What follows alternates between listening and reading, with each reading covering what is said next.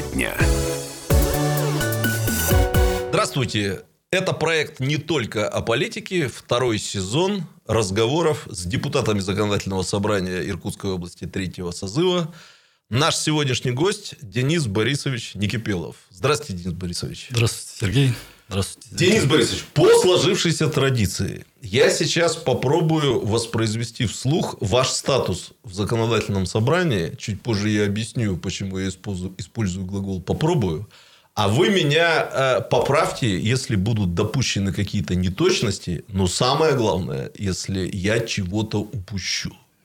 Вы член комитета по законодательству о государственном строительстве области и местном самоуправлении законодательного собрания Иркутской области. Все верно. Третьего созыва. Все верно. Фракция ЛДПР. Да. Значит, почему я так поправился? Пользуясь случаем, мы обращаемся к той структуре, в которой вы депутатствуете, э, с просьбой внести, так сказать, эту информацию на сайт законодательного собрания, поскольку я извлекал ее из независимых источников. Там Хорошо. на сайте вы представлены с днем рождения, местом рождения. Ну, вот почему-то забыли это вписать. Законодательное собрание нам партнеры, мы их не критикуем, просто просим. Хорошо. Денис Борисович, сначала такой э, простой, простецкий вопрос. Вот два простых, простецких вопроса. А потом сразу перейдем к вехам вашей личной биографии. Хорошо. хорошо. Э, часто вообще приходилось, приходится давать интервью и как оно вообще вам, если приходится? Ну, знаете, нет, не часто. Ага. А, по-моему, на моей памяти всего где-то около двух-трех интервью. Серьезно, да? Серьезно, да. То есть у нас есть шанс как бы вписать себя в да, вашу личную нет? биографическую историю, быть как бы в первой тройке. Да, да. Ну что ж, это ответственно. Должен вам сказать, что некоторые ваши депутаты, друзья депутаты, коллеги депутаты, друзья не буду использовать, коллеги депутаты про них говорили, что они впервые заговорили в нашей программе, в нашем проекте. Но у вас все-таки это получается, значит, не первый случай. Так что... Ну, не первый, да, но и не сказать, что их было очень много. Хорошо. Ну, и вопрос, проще которого не придумаешь, э, вот совершенно не представляю, как, тем не менее, как вы на него ответите. Вы, э, по сути, стали депутатом, по моей информации, 20 мая 2020 года, 2020. Да. Правильно, да? да. Заменив э, вашего коллегу по партии Дмитрия, если мне память не изменяет. Дмитрий Николаевич Бриток. Да, Бриток, да. Э, то есть, э, вы депутатствуете, ну, как бы несколько месяцев, из которых, да. Э, собственно говоря, часть ушла на некие каникулы. Тем не менее, я вам спрошу, как вам в этой роли, в этой функции? Там нравится в законодательном собрании? Или вы про себя думаете, скорее бы все закончилось? Только честно отвечайте. Ну, честно скажу, я пришел на первое заседание, когда это было, так скажем, ну, самое-самое мое первое заседание. Uh-huh. Вот. И я был маленько немного в шоке, конечно. Серьезно? Да. Это с учетом того, что самые мощные заседания были в самом да, начале да, этого да, созыва, да. и вас там еще не было. Да. Но... А расскажите, что удивило, что шокировало? А, ну, шокировало... Ну, как шокировало? Ага. Ну, маленько шокировало. Маленько, сказали, да, шокировало, да. что... Э, я с экранов телевизора, да, видел совсем немного другую картину, ага. и совсем было не так. А когда пришел сам и сел в кресло депутата, да, меня, конечно, это... Во-первых, это э, что-то новое. Ага. Да? Во-вторых, это э, вообще какой-то опыт, как, ну, так скажем, начало чего-то, да. Вот. И я малень, совсем маленько, конечно, был шокирован тем, что э, вокруг меня сидят уважаемые, так скажем, люди, ага. что я рядом с ними, и мне это было и волнительно, и, конечно, маленько шок у меня был. Ага. Я тогда два вопроса. Это интересная тема. Э, первое. Ну, э, до этого, ну, я понимаю, вы там человек партийный, да, да э, вы были в партийном списке. Да. Я так понимаю, там избирательные кампании это для да. вас вещь привычная. Но все-таки мне интересно, вы так вот следили за работой законодательного собрания? Или ну, как... те дела, которыми вы занимались, там очень серьезные, хозяйственные, да, административно-хозяйственные, но они отнимали, ну, не то, что время, но как бы не до интереса к законодательному собранию было. Ну, все равно я как бы следил, но так сказать, чтобы я вникал как бы в это все, нет. Ага. Только поверхностно. Ну, вы в курсе, что когда это законодательное собрание избралось и собралось, там, например, первая серия да, была, да, первая сессия, да, она там длилась чуть ли не до полу, за полночь она закончилась. Да, до двух часов ночи, по-моему. А, ну вот, то есть вам рассказывали, конечно, да? конечно. впечатления да. передавали. Ну и такой вот вопрос. Я никогда в жизни не задавал его ни одному депутату и очень ждал, что вот появится депутат, ну, новичок Слово сейчас такое нехорошее. нехорошее ну, новенький, да. Вот. Для того, чтобы спросить, я вас как новенького спрошу. Э, так, ну, коллеги, я надеюсь, ваши не обидятся. Будем считать, что они не услышат наш разговор. Вот не было ощущения, что вот эти уважаемые люди, которые вокруг вас, ну вот они, например, лукавые, говорят не то, что думают, или не все, ну, что думают, склонны к каким-то закулисным интригам. Ну, в этом есть, Чуточку конечно, да, бывало, да? Конечно, в этом есть маленькая доля правды, что ага. некоторые, не все иногда говорят правду. Да. Угу, угу. Или можно даже сказать, они не договаривают. Не договаривают, да? То есть, вот эти вот публичные политики да, да, да. все-таки не зря мы граждане подозреваем их в том, что они не все договаривают. Спасибо, спасибо за эту откровенность. Но, э, Денис Борисович, э, основная вот задача нашего с вами разговора, она, пусть не обидятся коллеги политики, поговорить не столько о политике, сколько о вас. Раз интервью выдавали немного, биографических интервью точно не было. Поэтому, ну или, по крайней мере, я не встретил, я Нет, особо не позволю было. себе просто поспрашивать вас раз, о разных вехах вашей биографии. И вот первое, что бросается в глаза, когда знакомишься с теми небогатыми сведениями о вашей биографии, место рождения. Город, Город Херсон, Херсон, Херсонская область. Да. Поэтому вопрос. Как так получилось? Родились в благословенных местах, пусть и не в самой дружественной сейчас для нас стране, да, а оказались здесь, в Сибири, чтобы... Все а... очень банально и просто. Ага. Родители уехали на БАМ. Родился э, в городе Херсоне, Херсонская область. И э, когда мне исполнилось три месяца, ага. меня привезли на БАМ в город Усть-Кут. Все понятно, в Усть-Кут приехали, да? да? Я уже, видите, открыл рот и начал проговаривать фразу, чтобы вам было удобнее отвечать. Я хочу сказать вам, что моя супруга родом из Запорожья. Ее родители уехали на БАМ. Но чувствую, сюжеты немножко разные, потому что супруга до 15 лет жила э, Нет, а я совсем поэтому несознательно помнит виноград, помнит солнце, значит, и время от времени вспоминает значит, вот добрым словом родителей, которые я вам больше Сибирь привезли. Ага. А, жену я себе привез тоже оттуда. Серьезно? Серьезно. А как познакомились, если не секрет? А, к бабушке приезжал. Бабушка тогда? Да, я уехал uh-huh.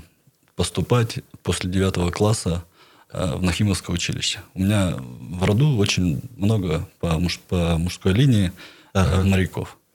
Я тоже хотел стать моряком. Но маленько на два дня опоздал, и так получилось. Ну, училище в Севастополе, да? Или где? О чем? В Херсоне. В Херсоне, да? В Херсоне. Ага, ага. Да. И маленько опоздал на два дня и вернулся. Вернее, не вернулся, да, уже вернулся с женой. Вернулся женатым? Да. Ну, практически. Вот эта история. Ну ладно, давайте не будем перескакивать через этапы. По сути, ваш родной город получается Усть-Кут. Да? Ну, то есть, три месяца в Херсоне считать не будем. Память остаточная, наверное, э, ничего не сохранила. Расскажи... Я, я, я, например, э, вот когда я с женой познакомился, там, это, я прожил там два года. Поэтому ага. память о Херсоне, о Херсонской А, области, то есть, вы знаете, конечно. да, хорошо эти места. Хорошо. Расскажите, в какой семье вы родились? Вот в какой Отец, школе учились? Отец плотником был, а, мостовик. Ага. Тоже был депутатом Якуримского, а, по-моему, Якуримской думы. Мама всю жизнь проработала поваром. Ага. Поэтому обыкновенная семья. Можно вопрос? Родители жалеют, что переехали в Сибирь? Нет. Нет? Вообще Нет, никакого Вообще никогда в жизни не жалели. Ни климат? Нет. А как вообще родители говорят, где люди лучше, там или здесь? Да, как-то родители о людях-то не говорят. Везде хорошо. Ага, понятно, понятно. Вы когда жили вот в Херсоне, не осталось ощущения, что там народ как-то вот помягче, чем в Сибири? Повежливее? Ну, не знаю. Потеплее даже где-то. Хотя мы, сибиряки, любим гордиться своим Нет, у нас, У нас в Усть-Куте люди очень хорошие. И как бы я разницы особой такой не видел. Ага. ага. Везде хорошо. И там, и там хорошо. Понятно. Понятно. В школе вы отучились э, полный да. комплект годов? Да, 11 лет. Понятно. Ну, 11 классов. Ага. Можно все-таки про Нахимовское училище? Приехали, прямо опоздали к поступлению? Да, сильно очень. горевали по этому поводу? Ну, не сильно. Не сильно? Горевал, но не сильно. А почему все-таки особой тяги к дисциплине воинской нету? Или море не так уж манило? Нет, почему? Я хотел. Ага. Я хотел поступить, но просто, говорю, приехал на два дня позже, после того, как уже набрали ага. курс. Ну, Поэтому... то есть, вы так стоически восприняли. Не судьба. Да. Не судьба. А было желание не возвращаться в Усть-Кут? Ну, я сразу и не вернулся. Ага. Я вернулся через, с женой, это через, понятно. Через два года, да. Ага. Ну, а было желание вообще не возвращаться? Да знаете, нет, меня все время сидя сюда тянуло. Ага. Я думал, конечно, отучиться в Нахимовском училище, пойти там в мореходку. Ага плавать, ходить на кораблях. А на полене, да? Ну, почему? По Черному морю. А, по Черному морю, это понятно. Сейчас Но... сделаем небольшой перерыв. Обязательно вернемся к продолжению этого разговора, потому что вот э, танкистов, депутатов мы видели, э, даже несколько их там в законодательном собрании, но вот тех, кто хотели уйти в море, пожалуй, первый Причем раз. Причем я вообще не служил. Понятно. Прервемся.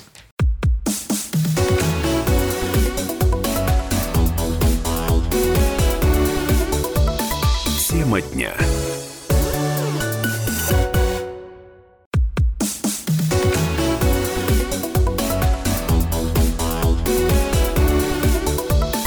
Тема дня. А, немножко вот эту морскую тему продолжим, Денис да, Борис, если, э, если не возражаете. А в целом, вот что-то осталось от этого увлечения? Там, я не знаю, любите бывать на море? Путешествовать. На, на море любит бывать, мне кажется, каждый. Но не у каждого есть, есть такая возможность да. бывать на нем очень часто. Ага. Да, как бы море люблю, конечно. Я жил в селе Приволье. Ага. Вот, и до моря там было 4 километра. Понятно. И бывало иногда с утреца или на велосипеде, или так пешочком пойдешь с утра искупаешься и обратно домой. Нет, ну я понял, что вы заняли круговую оборону, что Усть-Кут это прекрасное место на земле. Конечно. Но последний вопрос на эту тему. Ну вот прямо совсем не тянет в теплые края, где море. Да, особо нет. Ага. Все, меня все устраивает. Все понятно. Устраивает. Кстати, по поводу вот того, что называют там северными территориями, mm-hmm. северами, вот часто приходится слышать что есть там какая-то магия места, что там действительно прикипаешь вот к северу, к северным людям, да. Есть что-то такое? Или это все-таки люди сочиняют сказки? Нет, безусловно, есть. Ага. Особенно если э, зимой. Это вообще не фантастическая просто природа наша. Ага. Э, елки, на которых сугробы снегов. Ага. Это просто красота, и она притягивает. Также Понятно. у нас есть очень красивая река. Лена. А, она тоже очень замечательная. Она, наверное, в Иркутской области, вообще, в принципе, наверное, в России одна из чистейших рек. Угу. Вот, поэтому я очень люблю рыбалку. И на этой речке я провожу там достаточное время. Ну, там, говорят, рай для любителей рыбалки на да, Лене. Да. Там такие вот супер любители хвалят Якутию и Лену как раз. Я неоднократно это слышал. Есть такое, в Якутии течет река Лена. Тем более, да-да-да, тем более, да-да-да. Да, здорово. Я, э, Денис, э, позволю сейчас задать вам вопрос. Вот я допускаю, что он вас удивит, поскольку он напрямую не будет иметь отношения ни к вашей биографии, он точно не будет иметь никакого отношения к политике. Но вот те зрители, слушатели, которые там смотрели предыдущие версии и выпуски нашего проекта, не только о политике, они в курсе, и вы сейчас будете в курсе, что у меня есть такой квазипрофессиональный интерес к теме поколений в России. Поколений в российском обществе. И я смотрю на год вашего рождения, это 83 год, вы принадлежите поколению, которое демографы иногда называют поколением бэби-бума. Рождаемость была высокая в 80-е годы, там в силу разных причин. Вас много таких, как вы. Но пенсионный возраст подняли не из-за вас, а из-за тех, кто родился в 50-е годы. Их ну, тоже очень много. Будем надеяться. Вы все пострадавшие от этого, да? Кто родился раньше. Вот я не знаю, думали вы об этом или нет, но у меня просьба сейчас подумать и сказать. Все-таки вот ваше поколение, родившихся в 80-е, родившиеся, в общем-то, в СССР. Ну да. Уж простите меня, толком СССР не заставшие. Ну, а октябренком, наверное, успели побывать, а может, Да. и не успели даже, да? Пионеры не взяли. Да. Вот как бы вы описали свое поколение? Есть какие-то характерные черты у ваших сверстников? Чем вы отличаетесь от других поколений? Ну, от нынешнего поколения-то мы точно отличаемся. Ну-ка. Мы Ага. же все-таки рожденные в СССР, и от этого никуда не денешься. Ага. А, У нас не было гаджетов, не Понятно. было компьютеров. И мы все свое детство проводили на улице. А сейчас нынешнее поколение в основном находится в сети интернет. Ага. Вот этим мы точно отличаемся. Все ясно. И таким непосредственным общением глаза в глаза вас Да, да. Ну, не напугаешь и не наудивишь, э, в отличие от тех, кто в социальных сетях Да. предпочитает общаться. Согласен. А я, знаете, э, поскольку ну, очень много людей, которым я задавал этот вопрос, и, наверное, десяткам ваших сверстников я задавал этот вопрос. Я сейчас попробую воспроизвести один ответ, который часто звучал. Ну, то есть, вот такое самоописание поколения. Мне интересно ваше мнение, как вы к этому отнесетесь, согласитесь или не согласитесь, или, может, просто не придавали никогда этому значения. Мне часто приходилось слышать от тех, кто родился в начале 80-х годов, следующую фишку. Мы первое и последнее свободное поколение в истории России. До нас были закручены гайки. После нашей молодости закрутили гайки. А вот когда мы были там в подростковом, юном, молодом возрасте, были 90-е, ну, родители все-таки несли в основном материальную ответственность за все происходящее. А мы вот этих закрученных гаек на себе-то толком и не чувствовали. Есть что-то такое? Да, Согласны с конечно, конечно. Есть? С этим я полностью соглашусь. Ага. Мы, я еще раз повторюсь, что мы, мы гуляли на улице, э, общались э, друг с другом, с одноклассниками, со сверстниками, э, старшим поколением, ну, я имею в виду старшими классами. И мы никогда не ощущали такого, что где-то что-то плохо, и где-то надо что-то исправлять. Есть или- ощущение хорошего детства, да? Да, да, И да, вот конечно. Мое детство было самое лучшее, мне кажется. Потому что, смотря сейчас на тех людей, детей, которые сидят в телефоне, ну, ощущение слаживается, что у них нет детства просто. Понятно. Понятно. Еще один вопрос такой немножко социологический, из чистого интереса, социального любопытства задаю. Ваши одноклассники, сколько примерно из них покинули Усть-Кут? Сколько осталось? Ну, Ну, так, в процентах. Примерно где-то около а, 70% осталось. в Осталось, да? Да. Большая часть осталась. Позволю себе грустный вопрос. Ушло из жизни? Есть одноклассники? Да, конечно. Много? Конечно. Ну, где-то человек 5, наверное. Человек пять. Ну, это не только одноклассники, это, я имею в виду, поток. Ага. Дожму уж этот вопрос. Э, Несчастные случаи, нездоровый образ жизни. И то, и то. И то, и то, другое. Наркотизация затронула Да, поколение? да, да, конечно, да? конечно. Тоже прошло. Понятно. Это же 90-е были. Да, да, да. Я поэтому и спрашиваю. Гайки-то не были за- Да, да, да. закручены, они были откручены по полной программе. Ну, я просто так и по своему поколению знаю, и по тем, кто младше. Вы младше меня на 12 лет, и я знаю, что вот поколение родившихся э, в конце, во второй половине 70-х и вот самое начало 80-х, это вот этот поток наркотизации. Ну, некоторые одноклассники уехали в Америку, живут там, все хорошо. Такое тоже бывает, Да, да? конечно, конечно. Мой одноклассник а, Андрей Герасимов, он в Лос-Анджелесе, Ага. где-то в IT какой-то, то ли даже в гугловской какой-то компании работает. Понятно. Вот тут за кадром, что называется, немножко я узнал о том, что у вас было несколько попыток получения высшего образования. Да, так это, да, да, да. Расскажите немножко, почему как бы там не получилось с первого раза. Ну, с первого раза не получилось. э, У меня родился сын. Ага. Ну, как родился сын? Сын родился, когда, мне, когда я закончил 11 класс. Прямо, Ага, вы прям- молод- вы мой супер молодой отец Мой были. сын был на моем выпускном, вот так даже. Ух ты. Да. Ага. А Сейчас ему 19 лет. Ага. Так, сразу спрошу, ну вы не дедушка еще. Нет. Нет, ну мало ли, вдруг кто-то пошел тропой. Да-да-да. Нет, я еще не дедушка. А, а, И я учился, поступил в Братский государственный технический университет. По-моему, ЭУП. Да, экономика управления предприятием. Вот. И, ну, долгое расставание с женой. Она жила в Усть-Куте, а я жил уже, в, ну, переехал в Братск, потому что надо было. Каждые две недели мотался Понятно. домой. Из-за этого я, ну, я просто бросил.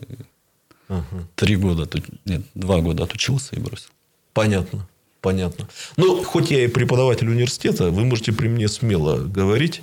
Все-таки было ощущение, что образование э, ничего особого не даст вам в жизни. Или с сожалением бросали. Да нет, нет, почему? Если Я- что, вы не стесняйтесь, говорите, как было.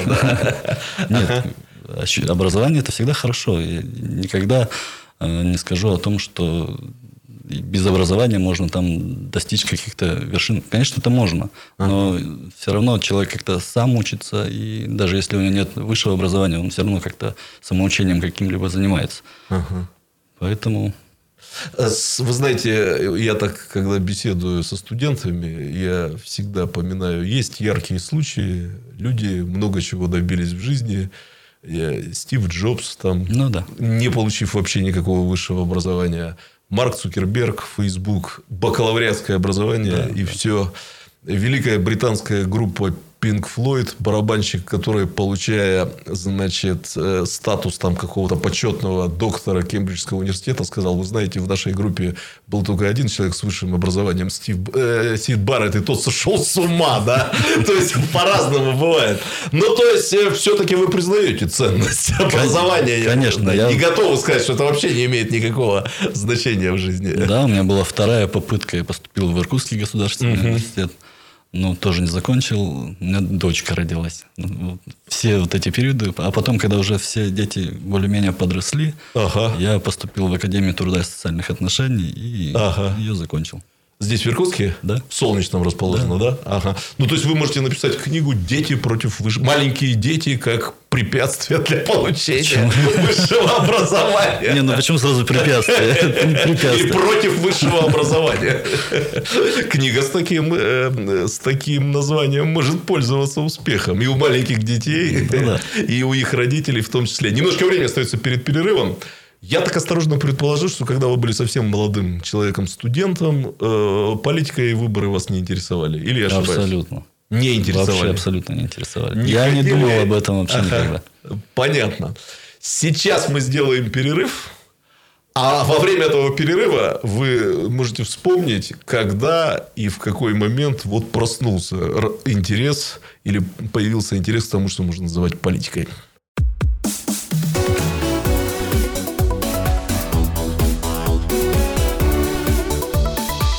Тема дня.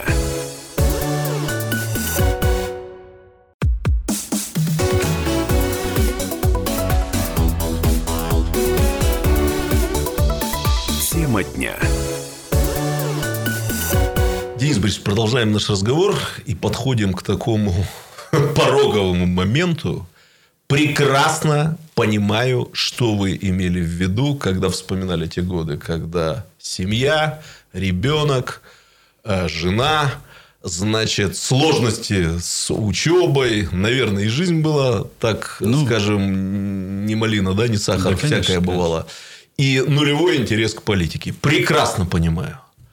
Почему вот это вот закончилось? Почему вы пополнили число тех россиян, которые, ну, там, не просто интересуются политикой, но, по сути, ей занялись? Как это произошло? Ну, произошло это в 2015 году, Ага. когда были выборы э, мэра Усть-Кутского района. Мэра Усть-Кутского района. Мгм. И меня это просто затянуло. Ага. После этого я вот с 2015 года э, вот занимаюсь политикой. Я вступил в партию ЛДПР, Ага. а потом стал ее координатором в Усть-Кутском районе, э, баллотировался в городскую думу и баллотировался в Заксобрание. Ага. Вы были членом команды Тамары Климиной. Я Да. правильно понимаю? Да. Да, вот с 15 года. Да. Ну, до этого хоть как избиратели ходили, голосовали, и Да, тоже, да, да? да. Бывало? Да, я даже помню свое первое голосование. А интересно, какое? какое? Также у нас в ДК в поселке Мостоотряд. Ага. И когда я пришел первый раз на, на голосование, мне подарили шоколадку. Да вы что? Да, я еще такие времена, так скажем. А какое, какие выборы были? Не помните? Вот выборы я не помню, какие бы. Точно не помню. Ага, понятно.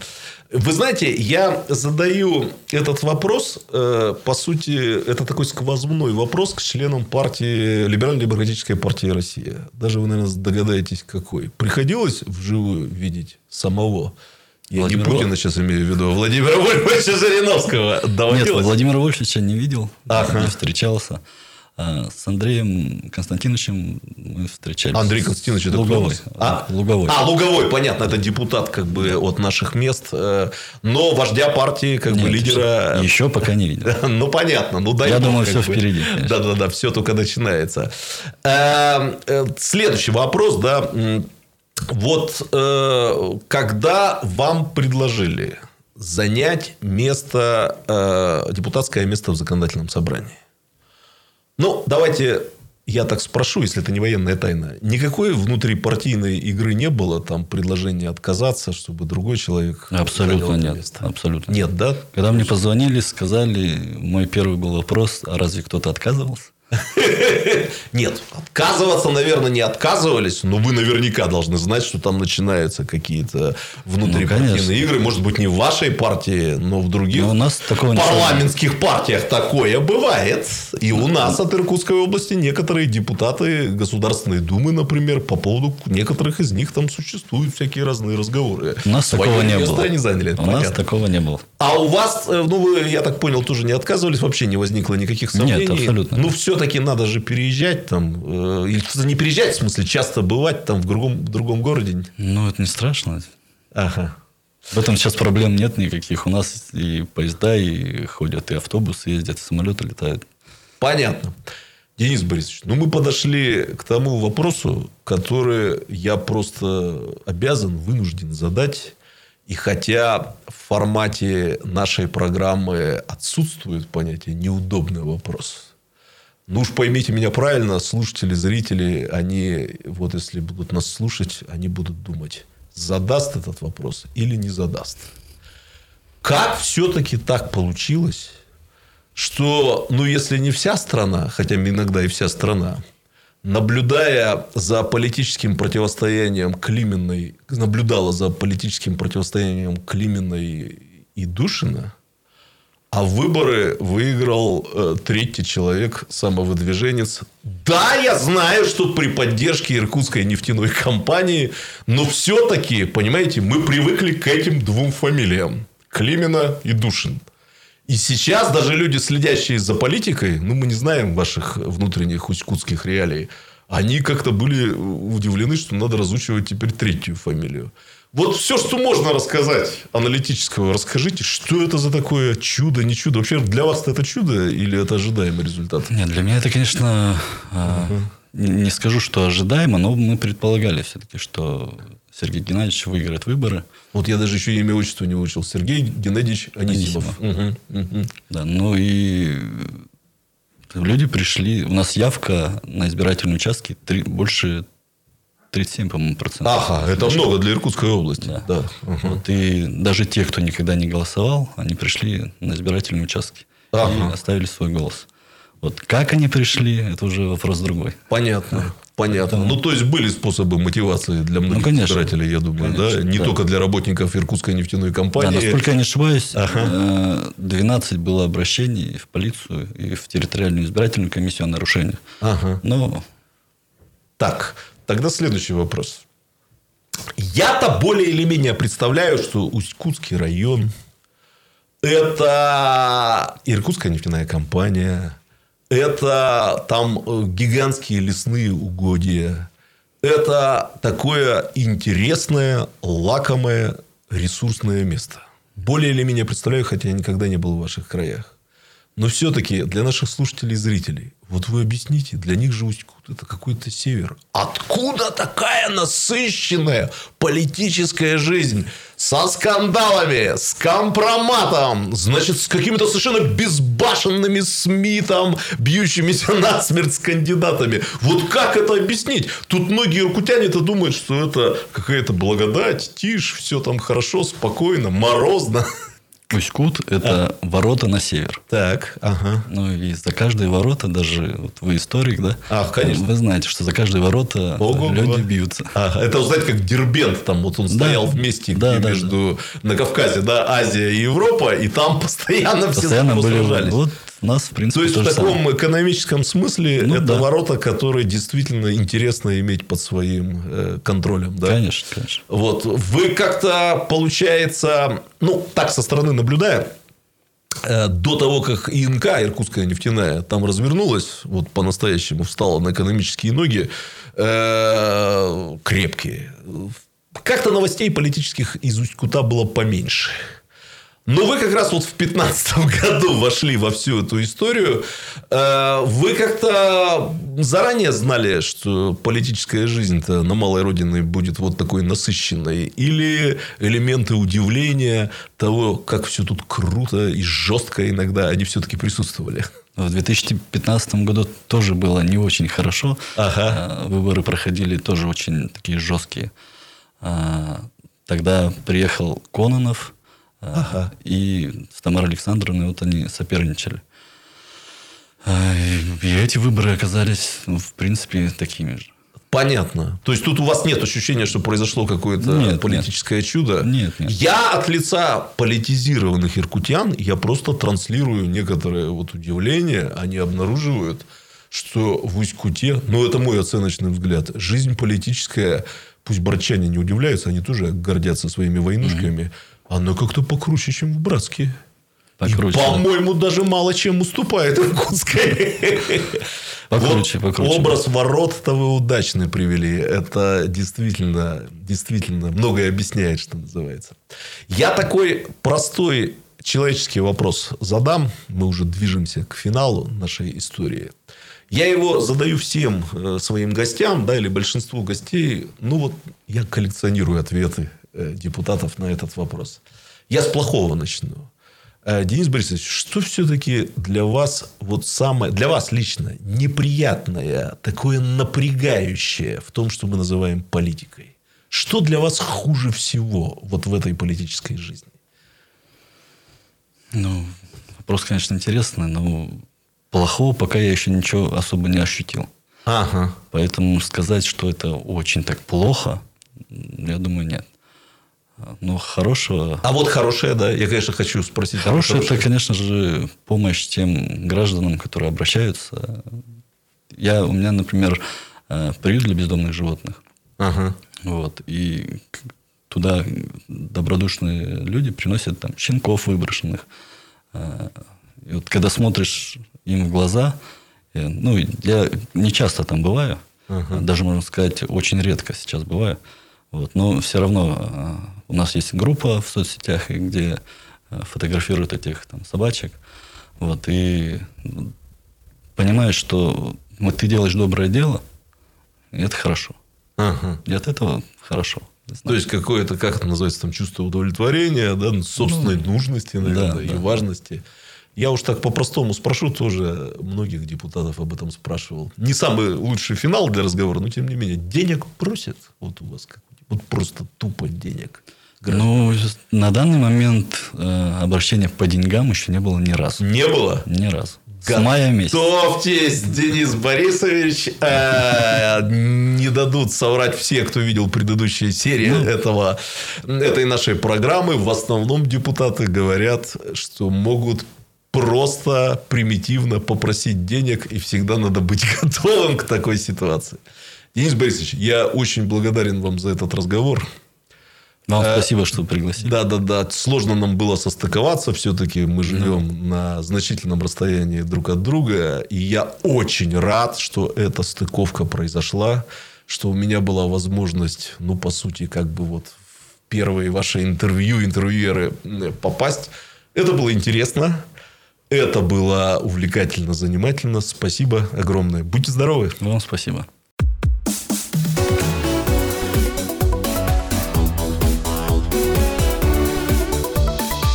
Тема дня.